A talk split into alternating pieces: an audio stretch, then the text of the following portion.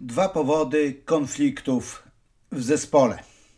Albo konfliktów między przełożonym a podwładnym, albo między ludźmi, którzy są na tych samych stanowiskach, albo nawet w samym zarządzie. Jeden konflikt jest między wizjonerem a realistą, a drugi między takimi, który ma opcje otwarte, a opcje zamknięte. O ile ten pierwszy może być dla Ciebie zrozumiały, to drugi zastanawia się, jakie opcje zamknięte, jakie opcje otwarte, a więc po kolei.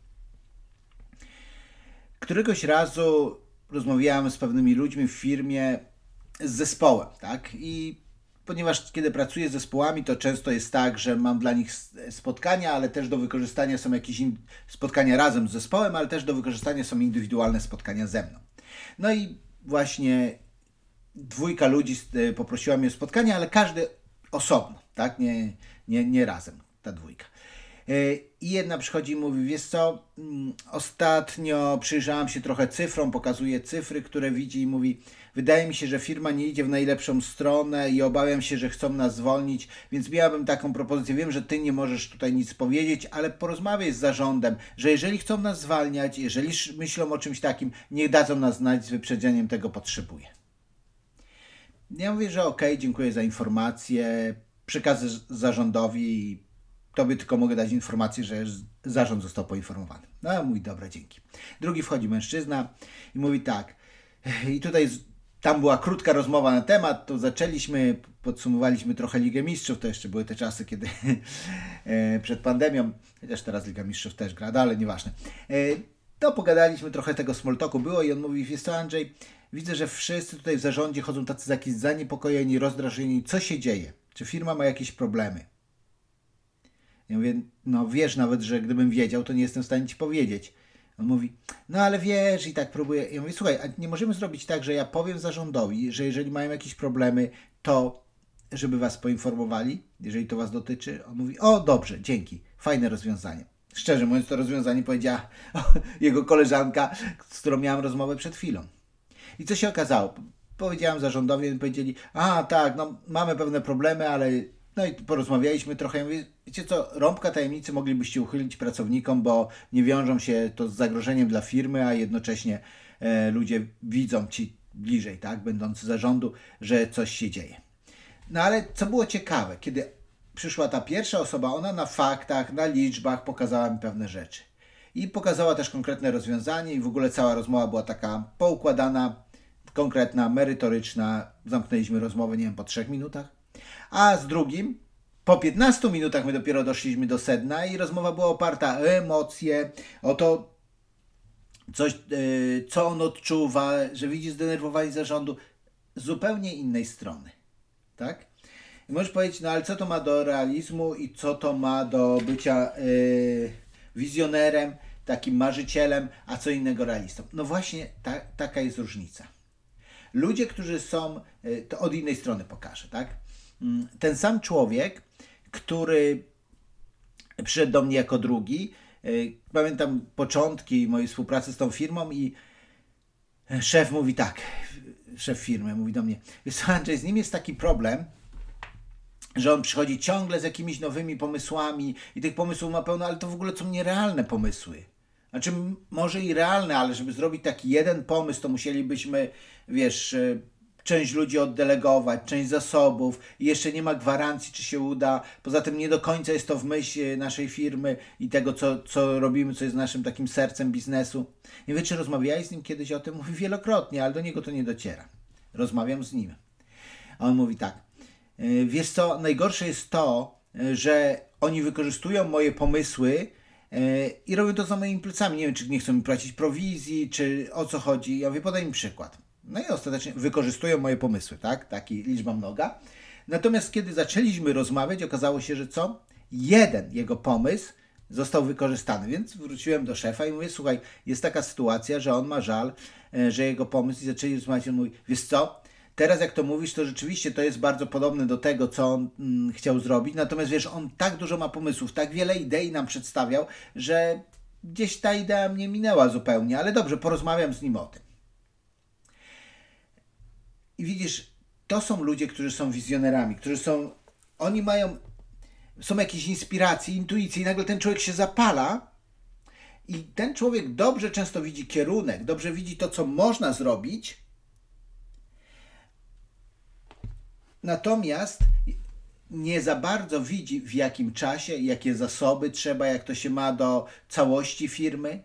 To jest dobry człowiek, który działa koncepcyjnie. I tacy ludzie koncepcyjni, ich się często gasi w firmach, a szkoda, bo powiedzmy, że na ich 10 pomysłów jeden jest, mm, powiedzmy, że jeden jest taki sobie na 10 pomysłów, a drugi jest rewelacyjny. I jeżeli mu się dobrze przyjrzeć i dobrze go rozplanować, to on nie zajmie 3 miesiące, ale może 3 lata i nie przyniesie może 1000% zwrotu, ale przyniesie 300% zwrotu. Że warto takich ludzi posłuchać. Warto nie tłumić ich entuzjazmu, ale jednocześnie rozmawiając z nimi pokazać im pewien realizm, bo często właśnie tacy ludzie dostają po głowach od tych drugich ludzi, czyli od tych takich realistów, tym co ufają temu, co jest pewne, konkretne, e, nowy pomysł, to od razu musi mieć praktyczne zastosowanie. Czasami taki wizjoner nie ma od razu zastosowania, tak? E, pan Bell, który wymyślił e, telefon, tak? W ogóle nie było całej infrastruktury, nic. Został przez swoich najbliższych umieszczony przez, na dwa tygodnie na obserwację w zakładzie psychiatrycznym, kiedy mówił, że głos będzie się rozchodził, takie fale będą przynosiły głos z jednego końca świata na drugi. No, idea bez praktycznego zastosowania. Wtedy.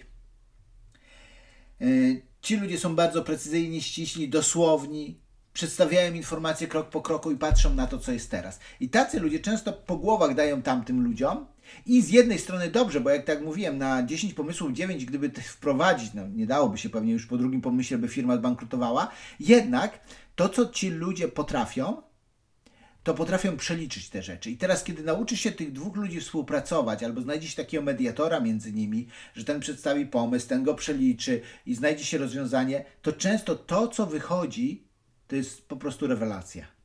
To jest tak świetnie skonstruowana usługa, e, produkt, albo zrewolucjonizowany dział, czy nawet cała firma. Więc kiedy widzimy marzyciela i widzimy realistę, potrzebujemy jednego z drugim pogodzić i zobaczyć, na ile ten pomysł wymyślony przez marzyciela i ubrany w konkrety przez realistę jesteśmy w stanie wprowadzić. Ok, i druga. Druga grupa ludzi, czyli opcje otwarte, opcje zamknięte. Już mówię, na czym to polega. Mm, załóżmy, że dostajesz jakiegoś y, maila, czy nawet lepiej weźmy to taką, dostajesz eleganckie zaproszenie w kopercie na jakąś konferencję.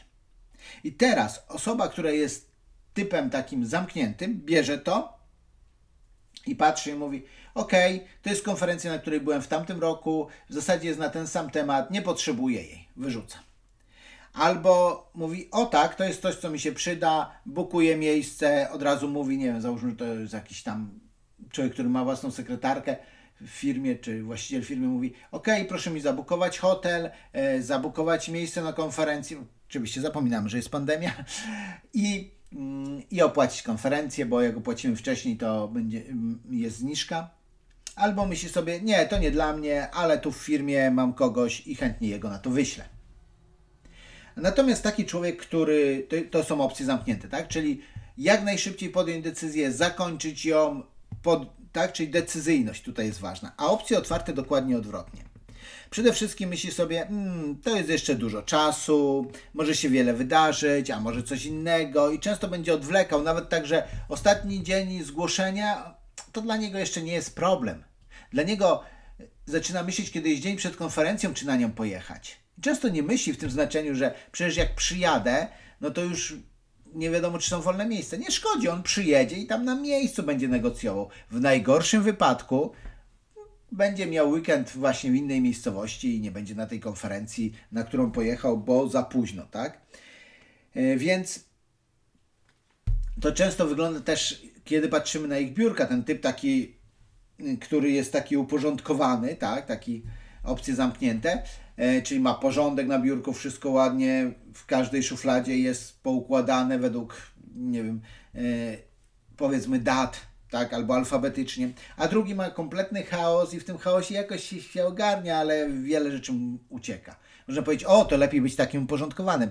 To zależy, tak? Zależy w czym.